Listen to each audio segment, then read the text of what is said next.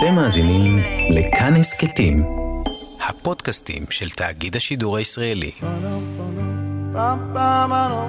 כל ישראל, אוצרות הארכיון. יוהנס ברמס, דיוקנו של יוצר, סדרת תוכניות בעריכת עדה ברודסקי. הפולמוס הגדול, ברמס, יצחק נוי, מספרת איריס לביא.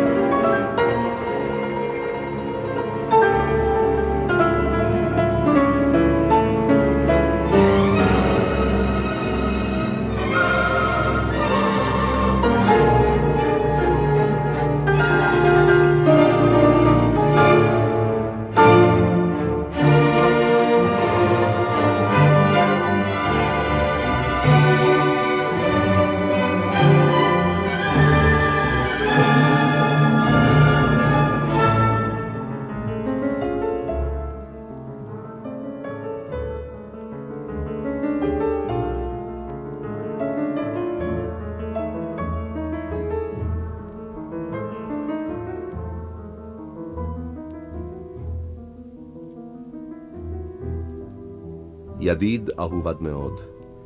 אני מכריח ציפורן פלדה חדה וקשה זו לתאר לך כיצד היה הדבר שהקונצ'רטו שלי הצליח כאן באורח המזהיר והמוחלט ביותר להיכשל. קודם כל, זה הלך באמת טוב למדי.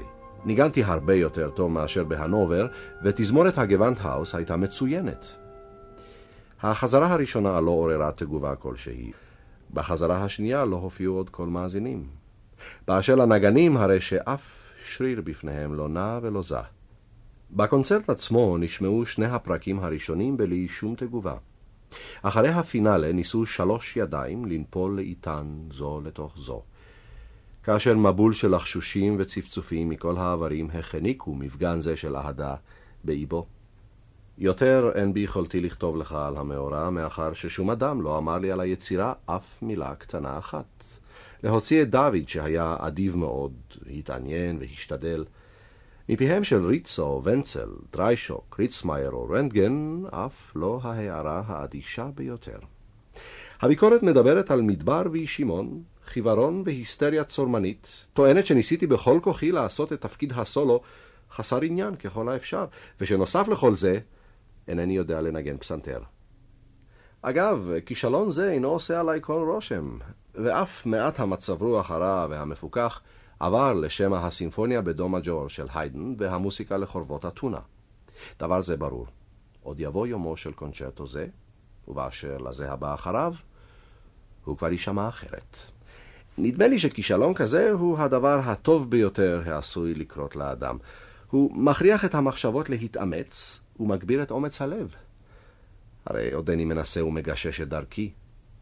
אבל הלחשושים האלה היו בכל זאת יותר מדי.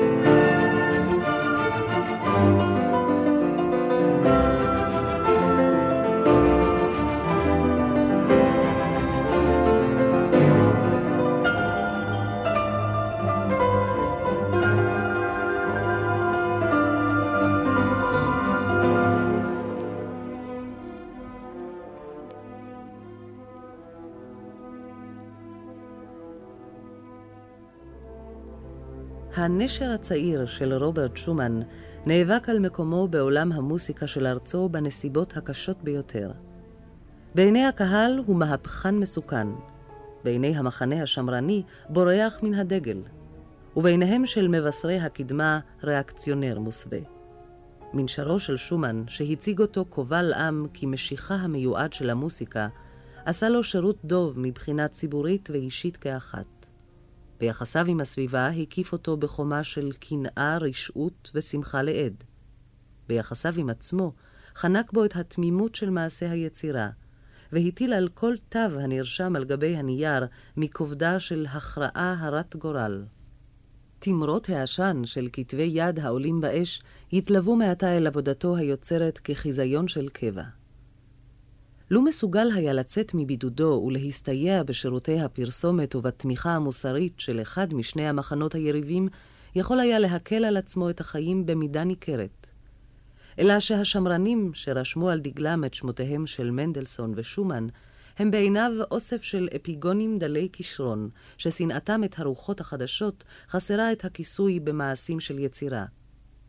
ובאשר לאסכולת ויימר בראשותו של ליסט, זו המכונה אסכולת העתיד, הרי שקשה לו להחליט מה נלעג יותר, העקרונות האבסורדיים המעוותים את הצמיחה המוסיקלית על פי תכתיבה של תוכנית ספרותית חיצונית, או יצירות הנפל המגשימות עקרונות אלה הלכה למעשה.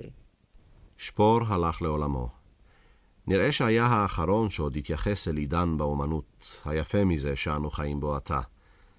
במשך שנה תמימה מזדמנת לי בקושי מחברת תווים יחידה הגורמת לי שמחה, אך לעומתה רבות הגורמות לי לאי נוחות פיזית. דומני שבשום זמן לא התעללו באומנות כלשהי, כדרך שמתעללים כיום במוסיקה האהובה שלנו. אני מקווה שבסתר צומחים דברים טובים יותר, שאם לא כן תראה תקופתנו בתולדות המוסיקה כמו מזבלה. ראית את סימפוניה דנטה של ליסט? מה אתה אומר? והללו עוד מעיזים לטעון שרק כך מותר להלחין כיום, ומי שמלחין אחרת אינו ראוי שיתייחסו אליו ברצינות. אני שואל אותך, מותר לשבת בחיבוק ידיים בשעה שחיבורים כאלה וטיעונים כאלה מופצים ברבים? האם לא מדקדק לך באצבעות להתחיל לריב ולהעמיד את הליסטיאנים האלה במקומם?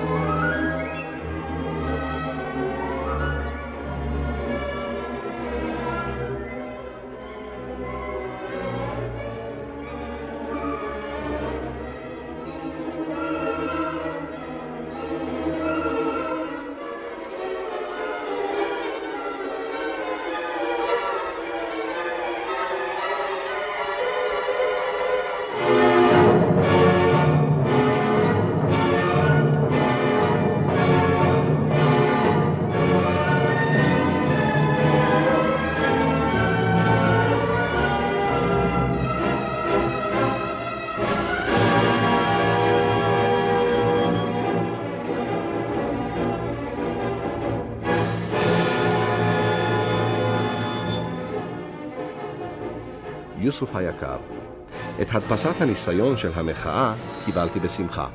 עכשיו קדימה, אני מחכה לתשובותיהם של גדה, שפר וברגיל. כבר השגתי את הסכמתם של ריין, קירכנר, פרפייל, ריינקה ונאומן. גם של גוסטב שומן והרמן קריגר.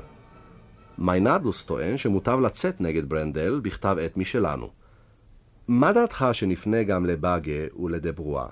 דבואה יטען בוודאי שבתור מבקר הוא חייב לשמור על אובייקטיביות. מה עם אה, קרל מילר ממינסטר? נדמה לי שהלחין איזה טאסו או משהו כזה. הצעותיו של גרדנר נראות לי בלתי מעשיות. אם ניכנס לפרטים כאלה, נצטרך לכסות אותם בדוגמאות ולהדביק לכל העניין כרך של תווים. מן הניסוח צריך להשתמע בבירור שאנחנו לא מתכוונים לווגנר. גם את ברליוז ואת פרנס צריך להבטיח. המאבק הוא אך ורק נגד ליסט ואנשי שלמה. אגב, הביטוי ליסט ותלמידיו לא מוצלח לדעתי, מפני שאיננו כולל אנשים כמו רף, לסן וויצמן. איפה בולו עומד בכל ההיערכות הזאת? כדאי לברר. בכלל, צריך שנשב ארבעתנו, אתה, גרים, שולץ ואני, ונביא את העניין לידי גמר, בהמבורג או בכל מקום אחר. המשחק בחתימות מזכיר את משחקי הילד בחיילי העופרת. יוהנס הזהיר והחשדן, ויואכים הנבון והשקול נדבקו בלהט הקרב. המבצע לכל שלביו משול לקנוניית נערים, אף כי המניע למעשה הוא רציני בתכלית. בצאתם להגן על הווייתה של המוסיקה ועל עתידה, פועל צמד הלוחמים הצעירים תחת הכורח של מלחמת מצווה. מחאה מזה זמן רב עקבו החתומים מטה בצער אחר פעילותה של מפלגה מסוימת, שביטאונה הוא כתב העת למוסיקה בעריכתו של ברנדל. כתב העת האמור מפיץ את הדעה כאילו כל המוסיקאים הרציניים בשאיפותיהם מזדהים עם הכיוון המיוצג על ידו, ורואים בחיבוריהם של מנהיגי אותו כיוון חיבורים בעלי ערך אומנותי. החתומים מטה רואים לחובתם למחות על סילוף זה של העובדות, ומצהירים מצידם שאין הם מכירים בעקרונות כפי שהם מובעים בכתב העת של ברנדל, ושהם מגנים כנוגדים את הווייתה הפנימית של המוסיקה, את מעשה ידי מנהיגיה ותלמידיה של האסכולה המכונה נאו-גרמנית, המגשימה עקרונות אלה הלכה למעשה, ומעודדת את צמיחתן של תורות חדשות ובלתי סבירות בתכלית. יוהנס ברמס, יוזף יואכים, יוליוס אוטו גרים, ברנהרד שולץ. החוזר אמור לסוב בדואר בין אוהדי המבצע לשם אסיפת החתימות, אך בטרם נוספה עליו החתימה הראשונה, הוא מגיע באורח מסתורי אל שולחן המערכת של כתב העת הברליני ההד, ומשם, עם אותן ארבע חתימות עלובות של צוות היוזמים אל הציבור הרחב. כיצד אירעה התקלה אין איש יודע, אך לנזק שנגרם אין עוד תקנה. במקום מחאה בהיקף של זעקה לאומית, מוצגת היוזמה כקפריסה פרטית של המשיח לבית שומן וקומץ מרעיו. והישגה האחד בהמצאת חומר לטורי הסאטירה של כתב העת שנגדו נזעק לקרב. מחאה פומבית החתומים מטה מבקשים גם הם פעם לנגן את הכינור הראשון, ולפיכך הם מוחים נגד כל מה שעומד בדרכם אל הכותרות הראשיות. כלומר, נגד כל תופעה מוסיקלית שדבק בה אבק חשד של השראה ושאר רוח.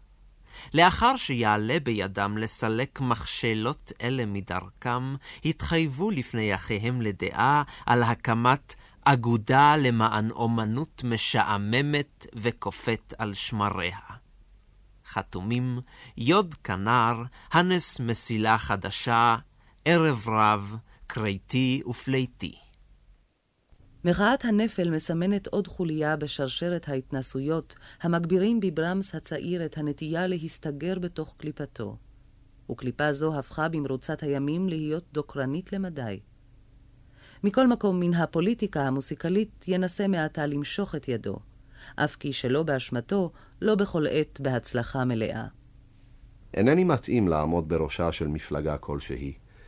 עליי ללכת בדרכי, לבדי ובשלווה. ואכן יכול אני לומר שדרך זו מעולם לא הצטלבה בדרכו של אחר.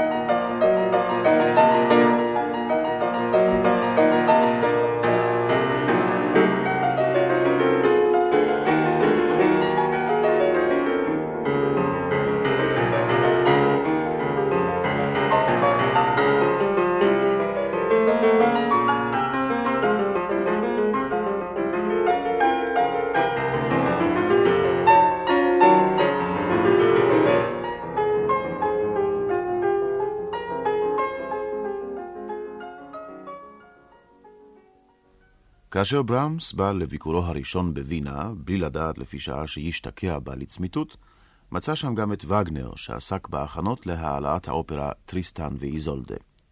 ברמס קשה ידידות עם קרל טאוסיג ופטר קורנליוס, שנמנו על החוג האינטימי של וגנר, והם שהפגישו את שני המלחינים במסיבת רעים בווילה המהודרת ליד שנברון, שהועמדה לרשות המייסטר בידי אחד ממעריציו. החבורה כולה הייתה שרויה במצב רוח מרומם. גם וגנר הראה עצמו כלפי עמיתו, הצעיר ממנו ב-20 שנה, אדיב וידידותי במיוחד. מיד בראשית המסיבה הזמין את ברמס אל הפסנתר, וזה ניגן את הטוקטה לאורגן בפאה של באך, שבעזרתה אהב באותה תקופה להפגין את פסנתרנותו, וכן לפי בקשתו המפורשת של וגנר, את הווריאציות שלו על נושא של הנדל. נגינתו נשאה בערב הזה אותו אופי גאוני, פלסטי באורח כביר, שאליו התעלה בעיקר בשעה שניגן לפני מוסיקאים או בחוג אינטימי. וגנר שיבח אותו בחמימות רבה, ושוחח איתו על החיבור בהבנה החודרת ביותר. הנה אנו רואים, אמר לבסוף, מה שעוד ניתן לחולל בצורות הישנות, כאשר בא מישהו היודע לטפל בהן. קשה להניח שברמס מתרשם עמוקות ממחמאה זו שבנטיית חסד, אך גם הוא מצידו מגלה רצון כן שלא להעתיק את ניגודי ההשקפות אל מישור היחסים האישיים. בזיכרונותיו של וגנר מודגם רצון זה של עמיתו באפיזודה אופיינית, ובה גם אילוסטרציה מלבבת ללהיטותו של המלחין הצעיר להימצא בכל מקום ששם אפשר להכיר דבר חדש. בשביל שלושה קונצרטים בתיאטרון על שפת הווין, שבו ניצחתי בין השאר על קטעים מתוך טבעת הניבלונגים, טריסטן והמייסטרזינגר, היה צורך להכין את תפקידי התזמורת.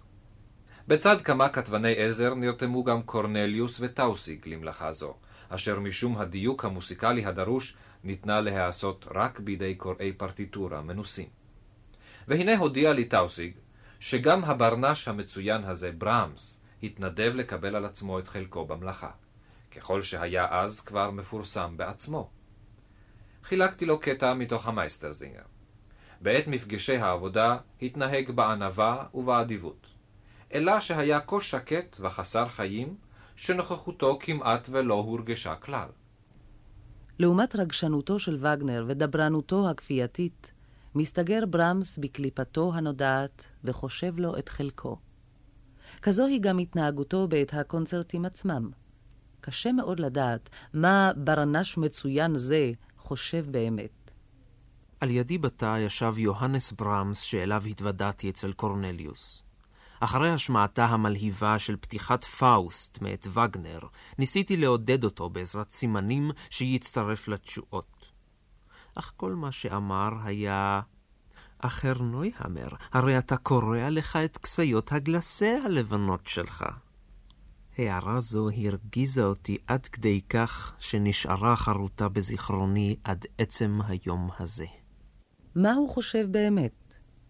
ידידיו מעידים עליו שמעולם לא אמר נגד וגנר המלחין אף מילה רעה אחת. האינך תופס שאני מבין את יצירותיו של וגנר היטב יותר מכל אחד מחסידיו המוצהרים, שמוכנים היו להרעיל אותי, לו היה הדבר בידם. פשוט, את המוסיקה של וגנר אסור לגרור אל אולם הקונצרטים. היא נכתבה למען התיאטרון ושם מקומה. בעצמי אמרתי פעם לווגנר שאני היום הווגנריאני הטוב ביותר. ובאמת, למראה החקיינים העלובים האלה, לומדים להעריך את וגנר האורגינלי. האם אתה חושב אותי למוגבל עד כדי כך שלא אהיה מוקסם מן העליזות והגדולה של המייסטלזינגר? לשקרן עד כדי כך שלא אתן ביטוי לדעתי כי תיבה אחת מיצירה זו חשובה יותר מכל האופרות שהולחנו אחריה?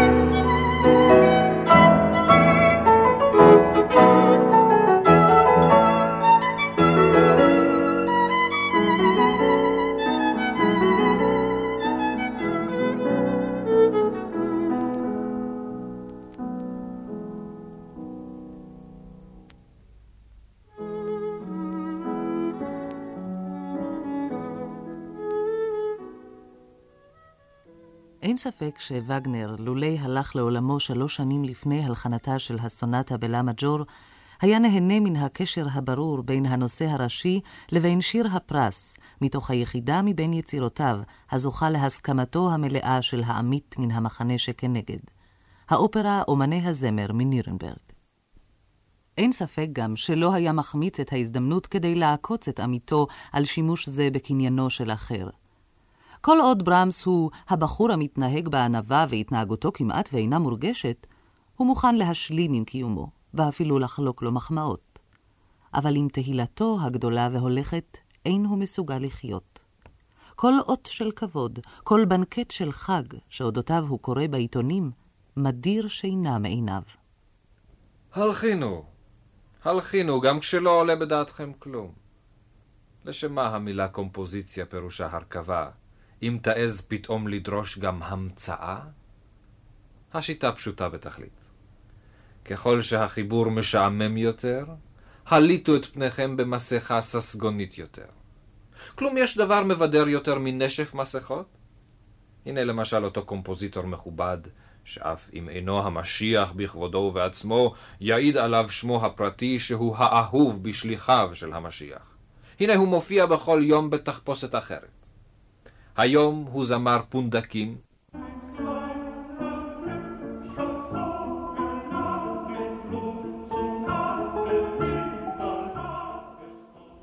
מחר קלייזמר יהודי של מחולות צ'רדש?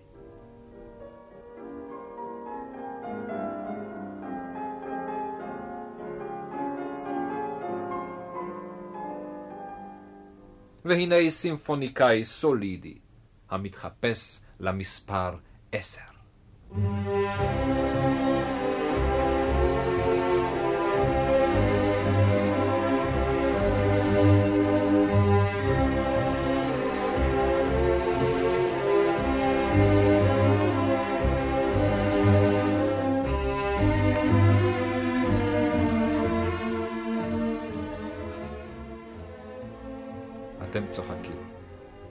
לכם קל לצחוק, מאזינים מבודחים שכמותכם.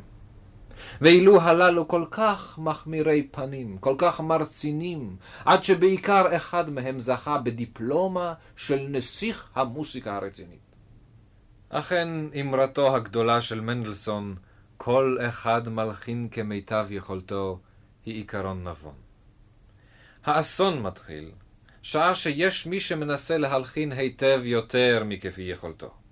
וכיוון שדבר זה איננו אפשרי, מעמיד פנים כאילו הדבר אכן ביכולתו. הנה, זו המסכה. אבל גם השד הזה עדיין איננו נורא כל כך. הוא מתחיל להיות נורא רק שעה שמיני מנהלים ומפקחים וכל כיוצא בהם נתפסים לתרמית. והתוצאה? משתאות חג בהמבורג, דיפלומות כבוד בברסלאו, ועוד ועוד ועוד.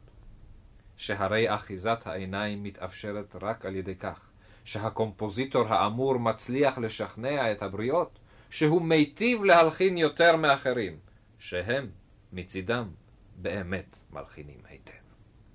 על התפרצויות אלה וכיוצא באלה, הפוגעות בכבוד המתקיף יותר מאשר בכבוד הנתקף, אין ברמס מגיב אף במילה אחת, וכפי הנראה אף אינו מייחס להן חשיבות יתרה. התפרצויותיו של כותב אחר, המתפרסמות בימי א' בעיתון הטרקלין הבינאי, אף משמשות למלחין ולרעיו חומר בידור בעת מפגשי הפונדק העליזים במוצאי יום המנוחה. טורי ביקורת מקוריים אלה הם מפרי עטו של אחד הקנאים בין חסידיו של וגנר בבירה האוסטרית. שמו הוגו וולף. הוא הביא לצרו של שירים, מוקדמים מאוד, שלא היה בהם הרבה. היו סימנים של כישרון, אלא שהתייחס לכל העניין בקלות רבה מדי. שוחחתי עמו ברוב רצינות, הצבעתי לפניו על הליקויים והצעתי לו שילך ללמוד אצל נוטבום. שוב לא חזר. עכשיו הוא יורק אש וגופרית. וולף היה נפגע עמוקות, לו העז מי לייחס את הרפתקאותיו בתחום הביקורת המוסיקלית למניעים שבטינה אישית. מי שיצא בהכרזה שמכת תופים אחת של ליסט שקולה כנגד כל הסימפוניות של ברמס, מהימן עלינו שקולמוסו וליבו שווים.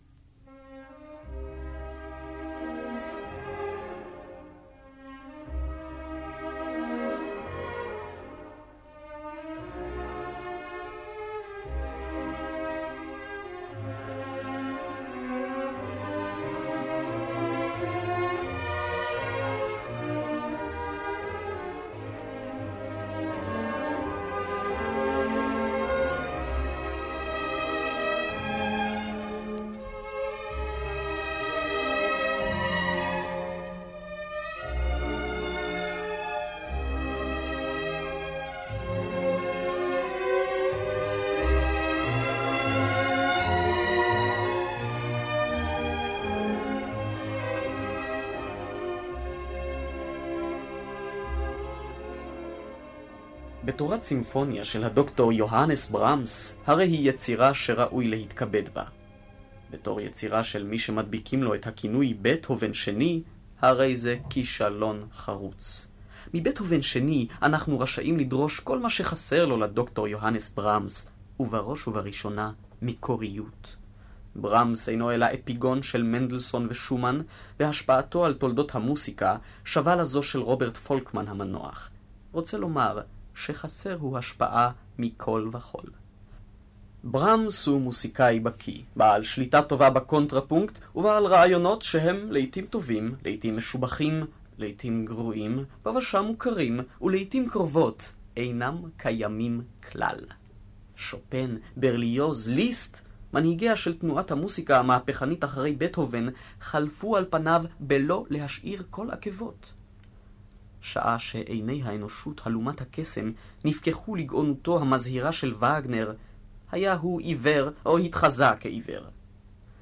כמו בימים הטובים ההם, כשהבריות עוד רקדו מינואטים, שוקד הוא על הסימפוניות שלו, ולא אכפת לו כלל מהו שהתרחש בפרק הזמן שחלף. כרוח רפאים הוא בא אל ביתו, עולה במדרגות המתנדנדות, מסובב בדי עמל את המפתח החלוד במנעול, פותח את הדלת הסדוקה המובילה אל דירתו השוממת, וצופה בפיזור דעת בכבישים הטובים את בנייניהם האווריריים, ובכיסוס הצופה מבעד לחלון העכור. צרור של נייר תווי מציב, כסת דיו מאובקת ועט מעלה חלודה מעוררים את שימת ליבו. כחולם בהקיץ הוא מתנודד אל עבר כורסה עתיקת יומין, ודוגר, ודוגר, ואינו מעלה כלום. לבסוף מתחיל מוחו להתבהר.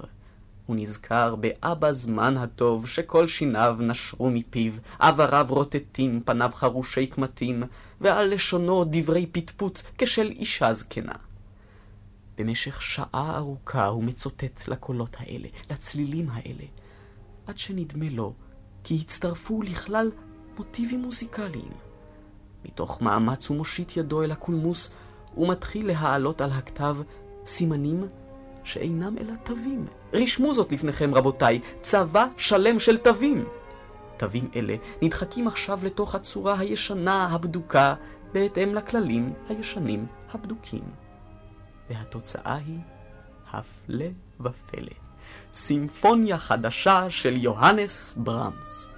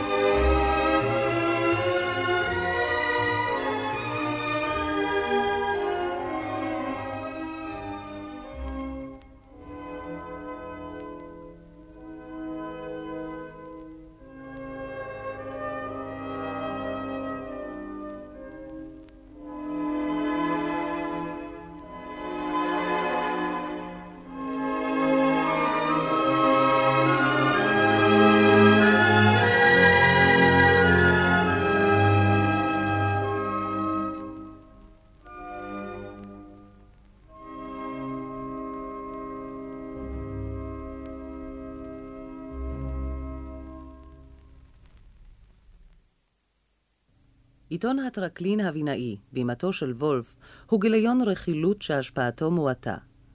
מי שבאמת רוצה לדעת מה טוב ומה רע במוסיקה החדישה, צריך לקרוא את מאמריו של אדוארד הנסליק בנויה פראיה פרסה. ממנו ישמע שליסט ווגנר הם עוכרי הדור, ואילו יצירתו של ברמס, המעוז האחרון של המוסיקה בטהרתה. אמנם מי שמיטיב לקרוא בין השורות לא יוכל להתעלם מכך שמחמאותיו של המבקר נשמעות לעתים מאומצות כלשהו. על פי טעמו האמיתי כרוך הנסליק אחר הבהיר, החינני והקליל, וחיבוריו של המלחין ממחוזות הצפון נשמעים לאוזניו לא אחת קשוחים, אפרוריים וכבדים להחריד. לו היה הדבר בידו, היה מתחיל את המוסיקה במוצרט וחותם אותה בשומן. אך מה יעשה וברנש עקשן זה, שאינו מוכן לבוא לקראתו אף במחווה הקטנה ביותר, הוא המלחין היחיד בנוף המוסיקלי העכשווי, ששיעור קומתו מרשה לנפנף בו כנגד המחנה הווגנריאני, ולהציבו בראש המחנה השמרני בתפקיד של אנטי-אפיפיורו. אם הוא מעמיק בכך את הפילוג, מסלף את שאיפותיו של ברמס ודוחף אותו אל עמדה שאינו חפץ בה, אין בכך כדי להדאיגו, עם כל חיבתו אל המלחין, שנקשר בו בקשרי ידידות, ומרבה לבלות עמו בשיחה, בטיול ובהסבה אצל שולחן הפונדק. רק זאת אינו יכול לסלוח, שבמשך השנים הארוכות של פעילותו למען הידיד, לא זכה ממנו אף במילת תודה אחת. והרי אפילו הקריקטוריסטן של המחנה שכנגד ראה להנציח את מפעלו כשהציג את יוהנס הקדוש ניצב במרומי עמוד, ואותו, את הנסליק, משתופף למרגלותיו ומניף את אגן הקטורת. בנושא אחד קיימת תמימות דעים גמורה בין המבקר הנסליק למלחין ברמס. שניהם סולדים מן הסימפוניות של ברוקנר ומן הפולחן המתנהל סביבן. בשום עניין לא התבטא ברמס בחריפות כה נזעמת וחסרת מעצורים כמו בנושא זה, הנוגע לו נגיעה ישירה אף יותר ממפעלו התיאטרוני של וגנר. כאן מתנהל קרב פנים אל פנים בין שני סימפוניקאים, שכל אחד מהם מאמין אמונה שלמה בדרכו ובבשורה אשר בפיו. לכל דבר יש גבול. ברוקנר נמצא מעבר לגבול. על חיבוריו אי אפשר בכלל לדבר, לא עליהן ולא על מלחינן. הוא איש מסכן ומשוגע, שאת מצבו יש לזקוף לחובתם של הכמרים מסנקט פלוריאן. יש לך מושג מה פירושם של נעורים תחת מרותם של הכמרים? יכולתי לספר לך על כך עוד ועוד. כאן הוא מופקד על הוראת הקומפוזיציה בקונסרבטוריון. חוץ מזה מנצלים אותו הווגנריאנים ושאר אספסוף לצורכיהם והופכים את השמעת יצירותיו להפגנות פרועות, שכל קשר בינן לבינו מקרי בתכלית. האיש המסכן הזה בכלל אינו מבין מה רוצים ממנו. ממש עושים בו חוכה ואיתלולה. אבל דברים מכוערים כאלה מוטב שלא להזכיר לפנייך. את חושבת שמישהו מעמי הארצות הללו מבין דבר או חצי דבר בנחשי ההקלטון הסימפוניים האלה, שהחליטו להעלותם על נס ויהי מה? הדתיות שלו אינה מענייני. אבל אין לו מושג כלשהו מהיגיון מוסיקלי, אף הבנה קלה שבקלות של מבנה מוסיקלי מסודר. המוסיקולוג מנדיצ'בסקי, ידידו של ברמס, מוצא אותו באחד הימים כשהוא רכון על הפרטיטורה של הסימפוניה הרביעית מאת ברוקנר. בואו ראה. הנה יושב האיש הזה, הוא ממציא כאילו היה שוברט בכבודו ובעצמו. ואז הוא נזכר פתאום שהוא וגנריאני, והכל הולך לעזאזל. פעם פגשתי אותו במסעדה, והזמנתי אותו אל שולחני.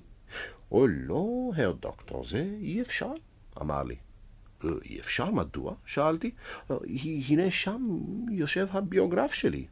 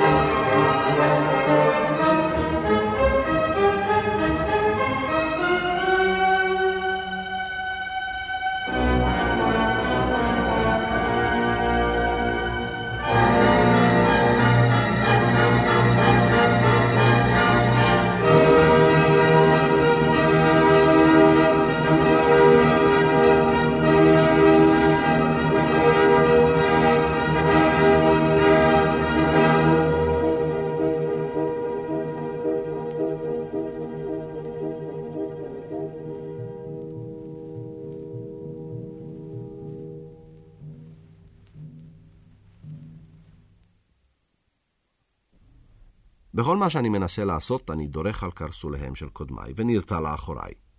לא כן ביחס לווגנר. יצירתו אינה מרתיעה אותי, כי אם להפך. למעשה, כתיבת אופרה היא כרגע משאלתי הגדולה ביותר. גדולה אף יותר מן הרצון לזכות בכהונה של מנהל מוסיקלי. אדם כמוני מביא מעט מאוד תועלת לעולם. בדרך זו אפשר היה לפחות לתרום משהו ממשי. הצגת תיאטרון היא משהו ממשי. ממשי יותר מן התבניות המופשטות של המוסיקה הקונצרטית. כתיבת אופרה היא חלום ישן, שהתסביך המוכר היטב של הלברית האידיאלי שאינו בנמצא, מסכל אותו שוב ושוב. היא גם התשובה האחת לאתגר המקופל בשם ריכרד וגנר. לא התפלמסות במילים, כי אם מעשה של יצירה, המעמיד כנגד מחזה הראווה נוסח ביירויט, אידאל אחר, שבו מורשת העבר מוזמנת לומר את דברה, והאומנות הדרמטית שואבת יופי, גדולה ושלמות מאומנותו של הסימפוניקן. הדבר מצריך החלטה אמיצה, אך דווקא החלטה זו היא מעבר לכוחותיו. התשובה היחידה שאני מגיע אליה תמיד, אחרי חשיבה ארוכה ומאומצת, היא לא. למשל, מחזהו של קלייסט, קצ'ן פון היילברון, משך אותי לעיתים קרובות. אבל עכשיו, שעה שמונח לפניי לברית הגון, כל מה שהפקתי ממנו הוא אי הרצון לערפל את המוסיקה של המילים במוסיקה משלנו. אבל הוא ממשיך להמטיר על חבריו את זעקות השבר שלו אחר לברית, מעביד אותם, מריץ אותם, מתווכח איתם, מרגיז אותם, ומסתלק מן הפרויקטים המוצעים בזה אחר זה. הוא בוחן את הצעותיהם על אגדה של האחים גרים, על מלוזינה היפה, על אגדה יוונית, על מעשה במחפשי זהב בקליפורניה. עם אחד הקרובים בידידיו, המנצח הרמן לוי, בנו של רב, הוא אפילו מתכתב על האפשרות לכתוב אופרה תנכית, אך למורת רוחו של הידיד דוחה גם רעיון זה על הסף. בעקבות מכתבך חשבתי על ספר מלכים, על שאול, על המכבים וכל שאר הסיפורים הדרמטיים שעלו בדעתי. כשהגיעה המעטפה שלך לבסוף, אני מודה שגרמה לי להפתעה ולאכזבה. עם שיר השירים המסכן הזה כבר נערכו כל כך הרבה ניסויים. אפילו אופרה על הנושא כבר נכתבה. אינני יודע מה מפריע לי בטקסט הזה. אני מרגיש כאילו הוצע לי לעשות סימפוניה מדואו לשני חלילים. כנראה שאי אפשר לדחוס דרמה שלמה לתוך שירת אהבה. גם הדו-שיח מתאים יותר למחזה מסתורין או להצגת מריונטות מאשר לגיבורים בשר ודם. הרעיון לשים בפי הנפשות את הטקסט התנ"כי המקורי, האם אינו נובע מן הקסם שבחידוש ומן הגירוי של לחפש ולמצוא? אני מכיר את הדבר הזה. כרגע מונח לפניי תמליל לאורטוריה על השיבה מגלות בבל, המורכב כולו מציטטים מקוריים. אבל מה שאולי מתאים לבימת הקונצרטים נראה לי מפוקפק מאוד על הבימה. תאר לך את הזמרות שלנו כשהן צריכות להתגונן מפני חיזוריו של המלך שלמה בפסוקים מן התנ"ך. הלוואי שאתעורר מחר בבוקר עם ההכרה שאתה הצודק ואני חמור חמורותיים. אבל הוא מתעורר עם ההכרה שהחמור הוא ידידו, והלברית, זה וכל הבאים אחריו, נודד אל סל הניירות, או בלשונו הציורית של לוי, יוצא נא אפוא פג המכאובות הלזה לקבורה, ויפה שעה אחת קודם. אלוהים יעניק לו מנוחת עולם, ואולי גם תחייה עליזה.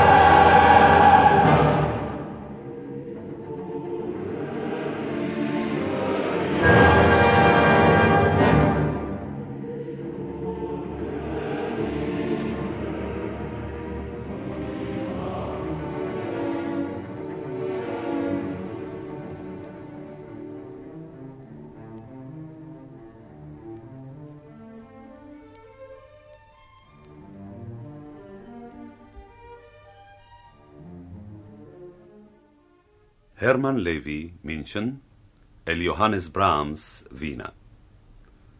ידיד אהוב, ביקורך השאיר אותי בדכדוך נורא. לא הייתי מוכן לנסיעתך הפתאומית. במכוון פיניתי לי את הבוקר כדי לנסות ולהסביר לך כמה וכמה דברים, שכן הערותיך ביום שלפני כן גרמו לי כאב נורא. אינני רוצה לחזור עוד הפעם על דברים שכבר נאמרו, אבל אני רוצה שתבין שאין אני מסוגל להקדיש את כוחי ואת זמני לעניין שאינני שותף בו בכל נפשי ובכל מאודי. אני מודה שתחילה נמשכתי לאופרות של וגנר בעיקר מבחינת האתגר הטכני. אחר כך נסחפתי עם גודל המשימה, והיום אני משוכנע שזוהי אומנות גדולה באמת. אבל אין פירוש הדבר שהתחוללה בי תמורה ביחסי למוסיקה שלך. לו היית נוכח בקונצרט שבו ניצחתי על שירת הגורל שלך, היית משתכנע שאפשר להתמכר לרשמים חדשים מבלי לבגוד בדברים שהיו אהובים בעבר.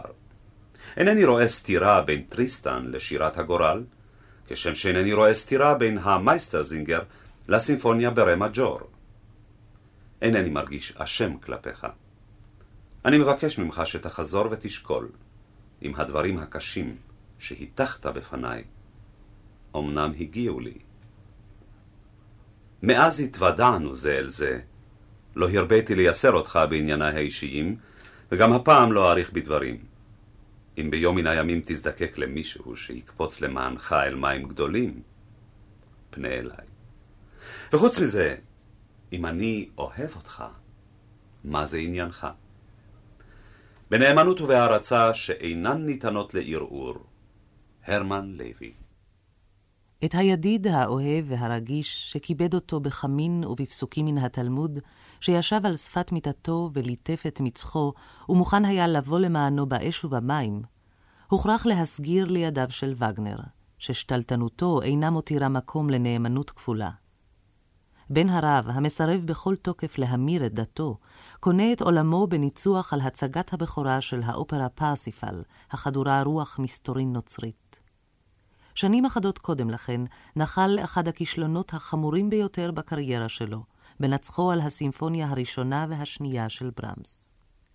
זה האחרון מסכם את רחשי ליבו סביב הפרשה הכאובה בדרכו הלקונית, במשפט יחיד, בשולי מכתב אל קלרה שומן. למדתי לאחרונה שהחיים לוקחים מאיתנו יותר משלוקח מאיתנו המוות. אבל החיים שגזלו ממנו ידיד ותיק, הם גם המעניקים לו ידיד חדש, וגם הפעם ידו של וגנר באמצע. בסמכותו הכפולה כפסנתרן וכמנצח בעל שיעור קומה, רתם הנס פון בולו את חייו ואת כישרונותיו לעניינה של מוסיקת העתיד. כאשר אשתו קוזימה, בתו של ליסט, נוטשת אותו כדי לחיות עם וגנר ולהינשא לו לאחר מכן, הוא נתון למשבר המאיים על חייו. אך הוא מתגבר וחוזר לחיים הקונצרטיים, אף כי הרחק מאלילי העבר. שנים אחדות לאחר מכן הוא מנצח על הסימפוניה הראשונה של ברמס, ומוצא לחייו ייעוד חדש. יום אחד סעדתי את ארוחת הצהריים בקיפוד האדום בחברתם של ברמס וביולו. וטיילנו דרך הגן העירוני בדרכנו הביתה. ברמס הקדים אותנו בפסיעות אחדות. פתאום תפסני בילו בזרועי, ניענה בידו הימנית בפראות כזאת, שהעוברים ושבים נעצרו בתדהמה, וצעק בקול צרוד, הביטו בו, באיש הזה, איך שהוא צועד לפנינו, רחב ובוטח וחסון. בזכותו עוד הספקתי לבוא לידי תבונה. מאוחר, אבל אני מקווה שלא מאוחר מדי. אם אני היום בחיים, הרי זה בזכותו. שלושה רבעים משנות קיומי בזבזתי על חותני, הקומדיאנט הזקן הזה, ועל משפחתו המלבבת. אבל היתר שייך לקדושי האמת של האומנות. ולפני כולם, לא.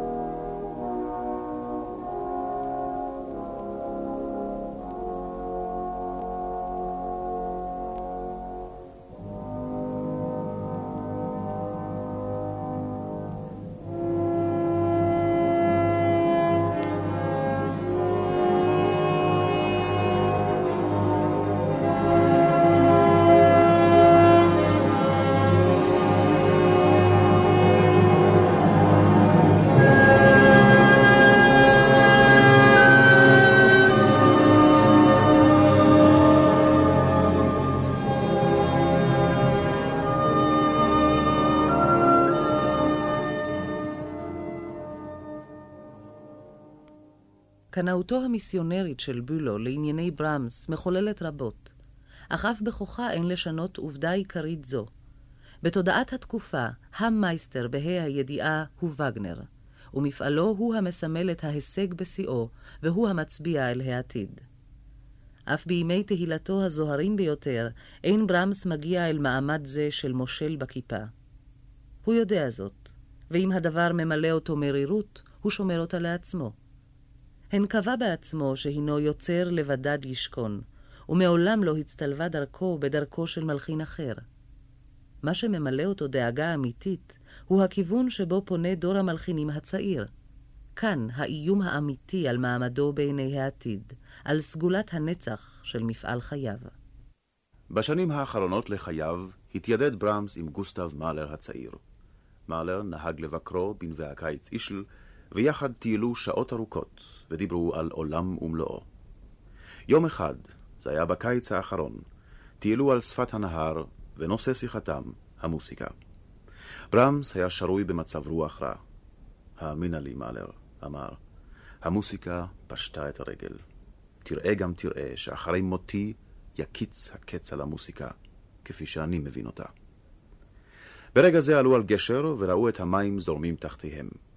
מאלר התכופף מעבר למעקה, הצביע על השטף המתחדש עד אינסוף של המים בזרימתם, וקרא: הבט, הר דוקטור, הבט שם למטה, הנה הוא בא, הגל האחרון. ברמס הביט בו לרגע בתדהמה, ואחר כך השיב בריתון. כל זה טוב ויפה, ואף על פי כן נודעת חשיבות לכך אם הגל משתפך לתוך הים או לתוך ביצה. השאלה, מוסיף המספר, עודנה עומדת להכרעה. אך בדבר זה היה הצדק עם ברמס. מעמדו כאחרון הקלסיקנים איתן ויציב, שכן לא נמצא מי שירצה או יוכל לבוא בעקבותיו.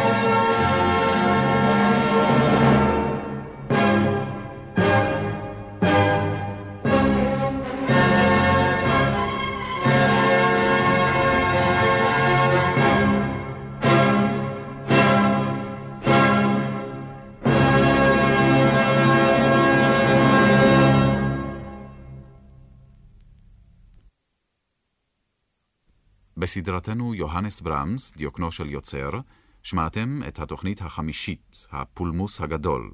השתתפו ברמס, יצחק נוי, וגנר, בני הנדל, וולף, דוד גרוסמן, לוי, מרדכי פרימן, וכמו כן, דני אלדר, גבי ינון ועודד בן עמי. סיפרה איריס לביא.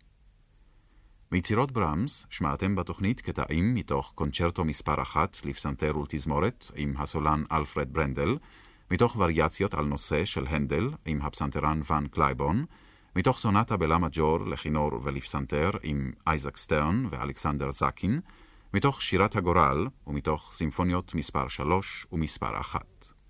הביצוע הטכני היה בידי מוטי ארנון ומנחם פרידמן. את התוכנית ערכה עדה ברודסקי.